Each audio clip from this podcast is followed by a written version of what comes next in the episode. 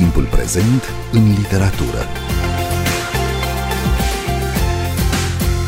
Bine v-am regăsit! Eu sunt Adela Greceanu și invitatul meu este scriitorul și editorul Bogdan Alexandru Stănescu. Bun venit la Radio România Cultural! Mulțumesc pentru invitație!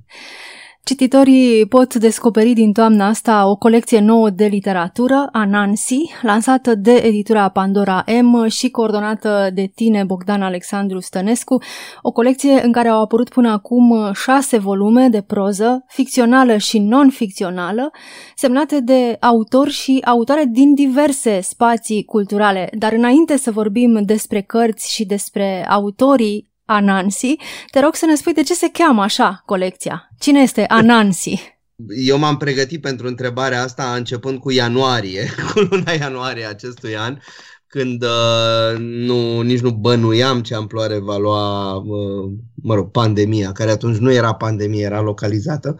Anansi este zeul uh, asupra căruia ne-am oprit noi, așa, în urma unui brainstorming de două săptămâni, uh, în care am luat așa la rând toate colecțiile de literatură universală din țară și am hotărât să facem altceva, adică să nu fie nici rafturi, nici biblioteci, pentru că piața e plină de așa ceva. Și uh, am zis, domne, vrem un zeu. Numai că și zeii grecii antice și ai Romei sunt cam... Uh, sunt prea folosiți pe piața editorială, drept care ne-am, uh, ne-am orientat spre, spre alte zone mai puțin bătătorite. Uh, și am ajuns la Anansi datorită lui Neil Gaiman. Acum trebuie să recunosc, sunt mare, mare, mare cititor de Neil Gaiman. Uh, mi-a plăcut foarte mult romanul lui American Gods, mi-au plăcut uh, Anansi Boys foarte mult. Și văzusem recent serialul uh, făcut după American Gods, după zei americani, unde Anansi este cel mai fermecător zeu transportat pe teritoriul lumii noi. De ce Anansi? Pentru că e un zeu foarte jucăuș, e un zeu care își schimbă forma, e un zeu care călătorește foarte mult, e un zeu care pleacă din, din Africa, trece prin Jamaica, purtat de, bineînțeles, de sclavie, da? și se înrădăcinează în, în lumea nouă, unde capătă noi valențe. Deci e un zeu care e foarte maleabil, asta ne-a plăcut la, la el. Și de ce să nu spun și chestia asta? Sună foarte bine. Nu e o bibliotecă, nu e un raft, spui uh, Bogdan Alexandru Stănescu, este chiar o colecție și asta a fost și impresia mea de când uh, m-am uitat pe, pe cărți și am început să le citesc și mai ales de când am uh, citit catalogul pentru că am observat, nu este o colecție de cărți, ci este o colecție de autori. Aproape la fiecare autor prezentat în catalog citim că vor urma și alte, alte cărți uh, din opera sa. Cum te aștepți uh, să fie primite de public uh, aceste cărți, această colecție? Sincer să spun, eu sunt cel mai și am fost cel mai pesimist din, uh, din editură, pentru că vin după 14 ani în care am uh, lucrat pentru o colecție, am fost în slujba ei, pentru o colecție foarte, foarte mare, foarte puternică. E destul de greu să te rupi și să începi ceva de la, de la zero. Dar cred că, iarăși, experiența aduce cu ea ceva bun, nu doar bătrânețe. Am gândit foarte bine colecția asta. Uh, este gândită la milimetru, de la primele șase cărți care au uh, ieșit pe piață până la ultima dintre lansările care vor însoți colecția în, în toamna asta și în iarnă.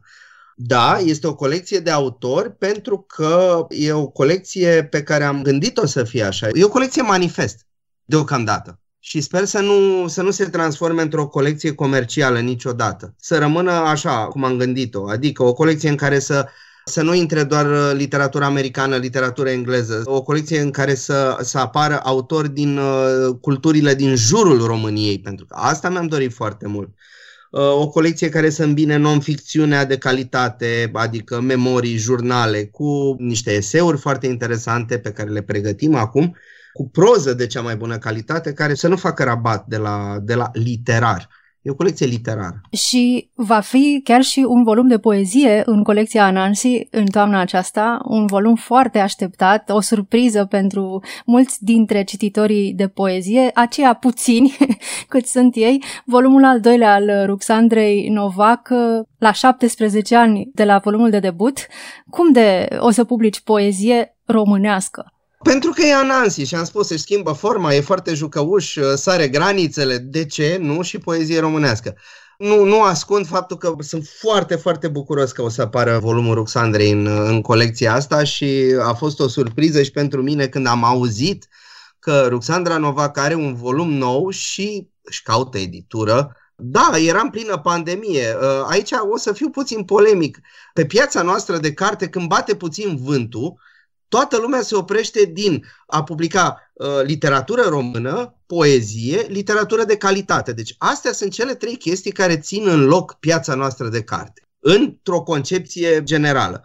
De-aia spun că este foarte polemică această colecție, fiindcă, uite, asta, asta e o chestie pe care o spun prima oară.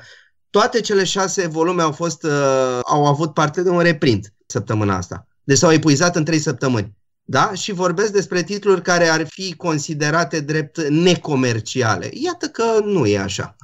O să vorbim despre aceste titluri considerate necomerciale și autorii lor, unii dintre ei foarte puțini sau chiar deloc cunoscuți în România, dar înainte de asta vreau să spun că mie mi-a amintit uh, colecția ta și lista de autori uh, pe care îi ai până acum în portofoliu, de autorii care veneau la Festivalul Internațional de Literatură București. Vine cumva și de acolo această colecție a Nancy? Da, acum știi cum e, e ca în uh, întrebarea cât de mult este autobiografie în cartea dumneavoastră. Totul e autobiografie, adică se scurge în găleata asta mare a, a muncii și a bă, ființei noastre cam toată experiența de care ai avut parte. Filba a fost o școală foarte bună pentru mine și pentru ceilalți doi organizatori. Am învățat enorm uh, mă gândesc acum câteodată cu nostalgie că atunci când am început film nu exista niciun festival în România. Noi am, uh, am învățat să mergem pe bicicletă fără profesor, cum ar veni. Și da, atunci am învățat ce înseamnă scriitor apreciat în, în Europa, în primul rând, care totuși nu beneficiază de ediții la cele mai uh, importante edituri din, uh, din această țară. Și aici mă refer în special la Slavenca Draculici. Slavenca Draculici apare în uh, Anansi cu uh, un volum uh, Dora și Minotaurul, inspirat din viața celebrei fotografe Dora Mar și din viața de cuplu Picasso-Dora Mar. Aș vrea să, să vorbim, să începem de la autorii aceștia mai puțin uh, cunoscuți în spațiul românesc. Uh, cum de te-ai încumetat să publici, uh, de pildă, un roman, cum este cel al suedezei Linda Boström, Knausgård, dacă pronunț corect? O să aflăm pe data de 19 când o să iau un interviu. Dacă o să-i stâlcesc numele, o să aflu pe propria piele. nu știu, nu, nu e vorba de a te încumeta aici. E în primul rând a fost o curiozitate. Eu o cunoșteam pe ea ca personaj, da? Știm, ăsta e scheletul din dulap, uh, elefantul din cameră. Ea e personaj în, uh, în lupta mea, în ciclul de romane al uh, celebru, mai celebrului Klaus Gord. Dar știam că scrie, știam din cărțile lui că scrie și ea a început să se vândă în destule țări, adică nu mai e o scritoare minoră într-adevăr, e o, e o prozatoare care vine din zona poeziei, dar asta deja nu mai spune nimic. E un atu, aș putea spune. Și am citit-o, așa m-am încumetat, am citit-o și uh, am văzut ce, ce face ea în Bine ai venit în America. E o explorare a traumei extrem de curajoasă. Aș spune că e mai curajoasă decât fostul ei soț.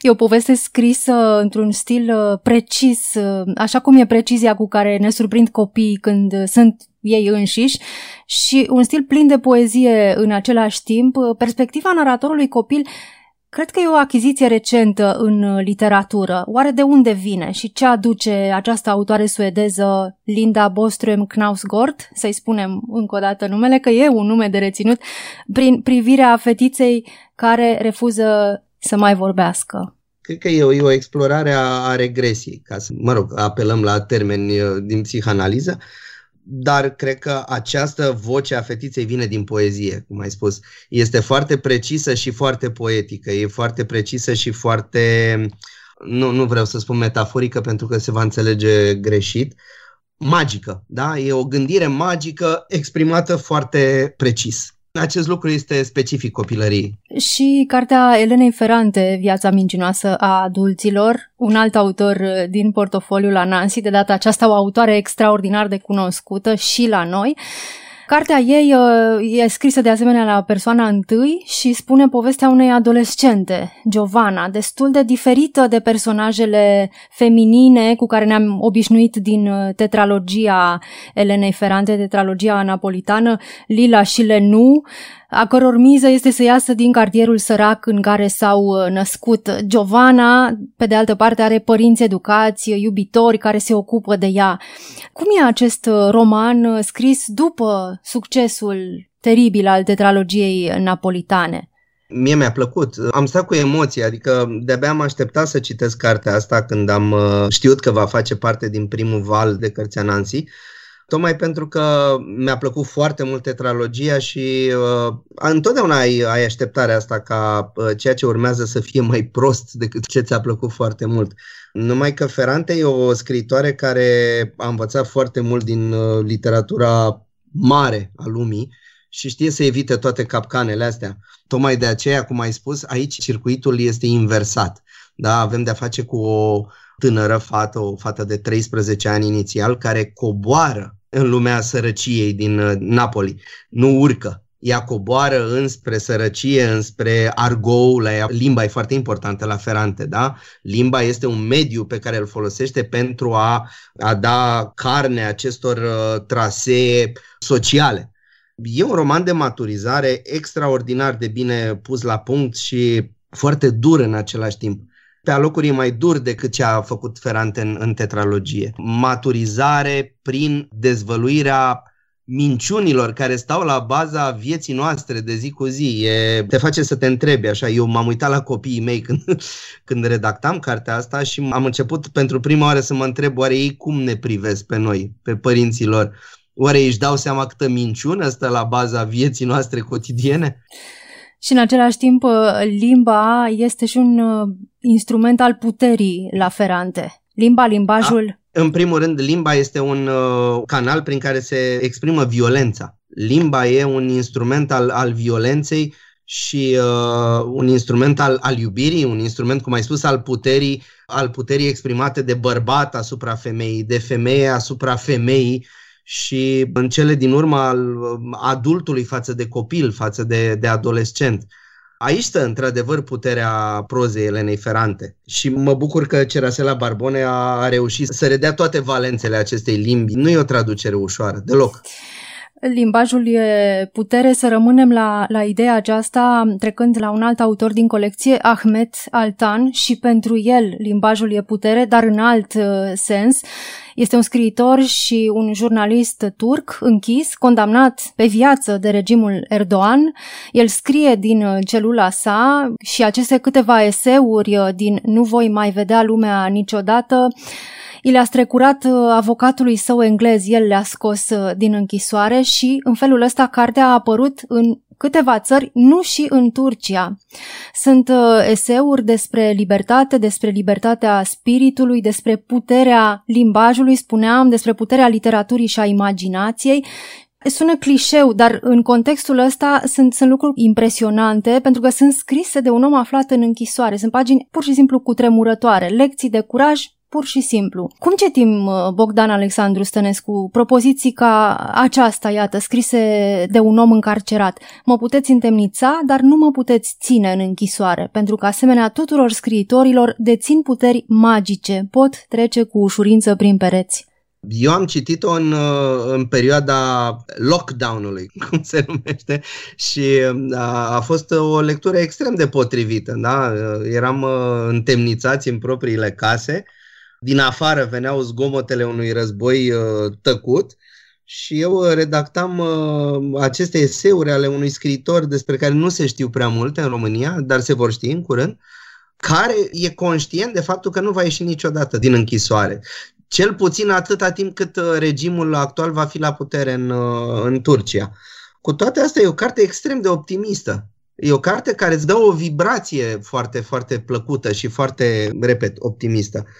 Da, în aparență el spune niște lucruri pe care atunci când noi le, le citim sau le repetăm, uh, sună așa foarte clișeistic, numai că în momentul în care le pui în uh, contextul acela, ele capătă o putere deosebită. Aici stă valoarea cărții. În faptul că situația dă putere cuvintelor și cuvintele dau putere situației în același timp.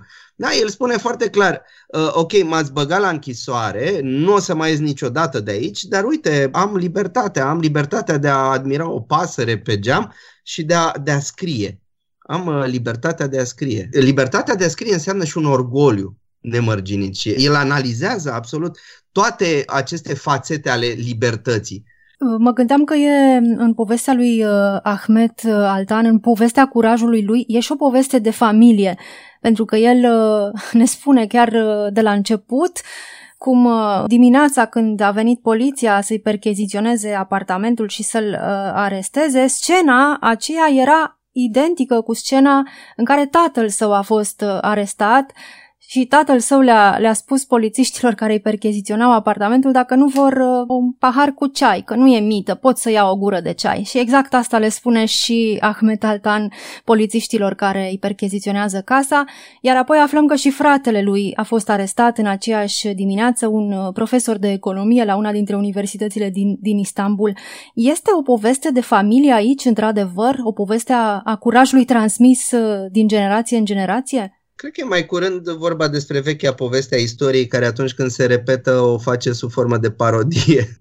Cartea asta e, e binevenită pentru că ne, ne scutură puțin și ne trezește din imaginea aia idilică pe care o avem despre Istanbulul uh, comercial, turistic, altfel nu, nu-mi vine să-i spun. Turcia e un uh, tărâm foarte zbuciumat Turcia e o țară care a avut o istorie, cel puțin în secolul uh, al XX-lea, în uh, epoca post-otomană, extrem de agitată din punct de vedere politic. Da? E o țară zguduită de, de puciuri. Acolo fiecare 1 mai se transformă într-o luptă care are loc în uh, chiar pe arterele alea comerciale unde mergeam noi când se putea merge prin Istanbul.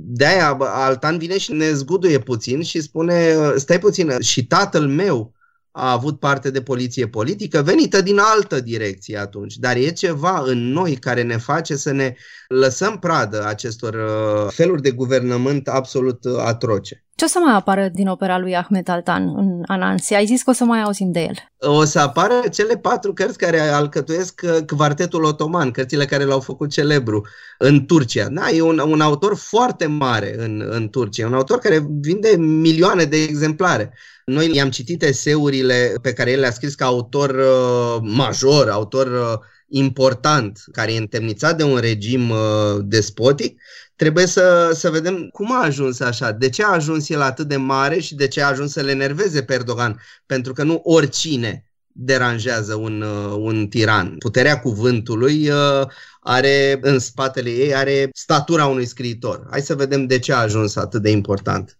Și Slavenka Draculici uh, este o autoare cu un uh, parcurs uh, interesant, zbuciumat, cu o viață complicată. Ea este o autoare croată, dar care trăiește acum în exil, am putea spune, nu? în Suedia, în Austria. Apare în, în colecția Nancy cu un roman inspirat din povestea cuplului Pablo Picasso, Dora Maar, mai ales din viața acesteia din urmă. E o biografie romanțată, e un roman istoric. Cum citim Dora și Minotaurul? Da, bună întrebare. Nu știu cum citim Dora și Minotaurul. Eu l-am citit ca pe o fișă clinică. Hai să spunem că e vorba despre un fals jurnal al Dorei Mar. Da? E un roman feminist. Aici aș încadra această carte. E un roman care spune și povestea celui din, din umbră, da? a personalității călcate în picioare de acest Minotaur Picasso da? un bărbat trecut de bă, patra tinerețe care vânează în continuare tinere bă, artiste și mai puțin artiste, că până la urmă Dora Mar va fi la rândul ei înșelată și părăsită și aruncată ca o haină veche și va, mă rog, după o cădere psihică îngrozitoare, va privi cu luciditate ceea ce se întâmpla cu acest minotaur bătrân care se însoțea cu fete de 19 ani, care, mă rog, deveniseră un soi de infirmiere la un moment dat, nu mai erau uh, partenere de viață. Era nevoie și de varianta asta și Slavenca are un soi de proiect așa destul de amplu legat de varianta lor. Deci mai are romane despre doamna Einstein, are un roman uh, în care Frida Kahlo e uh, personaj principal și sper ca toate astea să, să apară în Anansi în continuare și să înțelegem uh, importanța acestei scriitoare, acestei vrăjitoare din Sarajevo, cum a fost numită. José Luis Peixoto. Am pronunțat bine? Cred că e José Luis Peixoto. Ok. Dar nu, nu, nu cred că putem cere treaba asta de la, de la, de la citit. De la da. cititorii da. români. Autobiografia este romanul cu care intră el în colecția Anansi. El este un autor totuși cunoscut în România, dar cu un destin uh, destul de bizar pe piața noastră editorială. Cum, cum de l-ai uh, preluat? L-am preluat pentru că îmi place foarte mult, îl, îl admir, îl citesc de, de atâția ani, cred că de 10-12 ani. E un scriitor care a fost invitat în România, a fost la acel film pe care l-ai uh, intuit în spatele colecției, a fost invitat la Timișoara, la festivalul de la Timișoara. E un scriitor care are o importanță din ce în ce mai mare în plan european, nu doar pe plan național, nu mă refer doar la literatura portugheză, E un scriitor pentru care se făcuse un grup pe Facebook în România, nu mai țin minte cum se numea, haideți să cumpărăm Peixotul ca să fie reeditat, ceva în genul ăsta. Grupul ăla n-a impresionat alte edituri, așa că, mă rog, în perioada mea de șomaj, din noiembrie-decembrie 2019, am zis că nicio colecție nouă de literatură universală nu trebuie să înceapă fără Peixotul și în special fără cartea asta care mie mi se pare excepțională. E un fel de, de, de analiză foarte, foarte profundă a relației dintre biografie și, și literatură, dintre maestru și discipol. E o replică pe care Peixotu o dă peste timp și peste cărți lui Saramago, cel din uh, uh, Anul morții lui Ricardo Reis. Și a șasea carte din uh, colecție, din primul Pluton, este jurnalul unui librar, o carte a unui anticar uh, scoțian, Sean Beatle, dacă pronunți bine numele lui. Da. Un jurnal, da, chiar un jurnal în care el ne povestește ce comenzi primește, ne povestește despre colega lui, uh, nu singura angajată acestui anticariat în care este mereu foarte frig, uh, un personaj uh, și ea, e, cred că, cea mai jucăușă carte a colecției din această serie de până acum.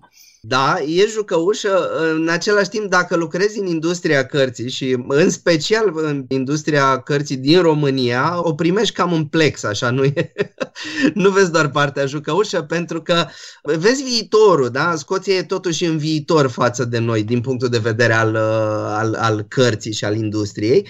Ori uh, Beatle ce face? Practic, cartea lui e și un manifest împotriva lumii noi, uh, împotriva mecanicizării, împotriva vânzării angro, împotriva Amazonului, trebuie spusă treaba asta, împotriva vânzătorilor de orice la scară, la scară largă, pentru că ăștia ucid cam tot ce avea farmec în această industrie, când nu era industrie. Da? El este un, un anticar, în primul rând. E foarte greu de, de făcut distinția în limba română între bookseller, care în cazul lui înseamnă și uh, anticar, dar și vânzător de carte nouă. El vinde mai mult carte veche decât carte nouă. Face parte dintr-o rasă și descrie chestia asta pe cale de dispariție. În lume, nu doar în Scoția, în Anglia, în Marea Britanie.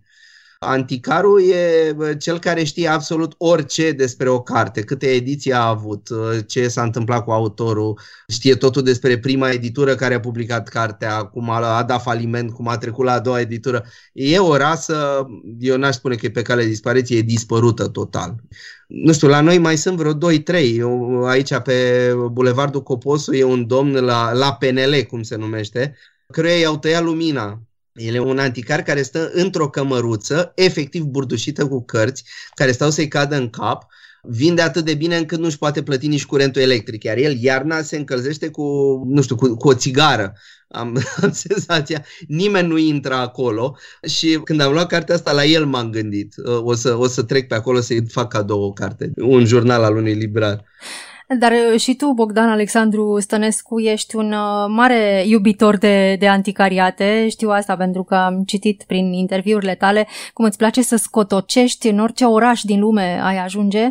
Îți place să scotocești prin librării și chiar prin anticariate. În special prin anticariate, pentru că anticariatele sunt ca, nu știu, niște cicatrici pe, pe pielea industriei de carte dintr-o țară. Am obiceiul ăsta și nu din alte țări, ci chiar în România, când mă duc într-un oraș, întreb unde e anticariatul și îmi fac cadou o carte. Colecția Anansi, iată, debutează în plină pandemie.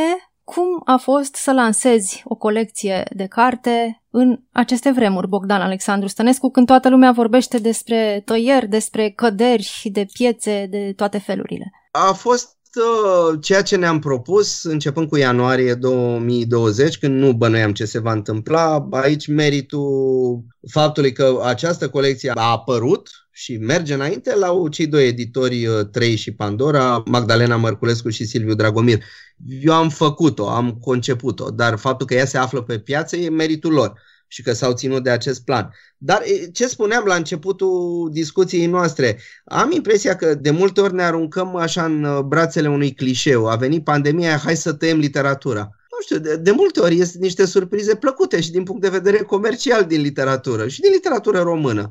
Repet, după trei săptămâni de la apariție, toate cele șase cărți au avut parte de un reprint și nu mic. Deci dacă știi să o faci, eu zic că poți să nu să te ții cu nasul deasupra apei, ci chiar să noți uh, voinicești așa.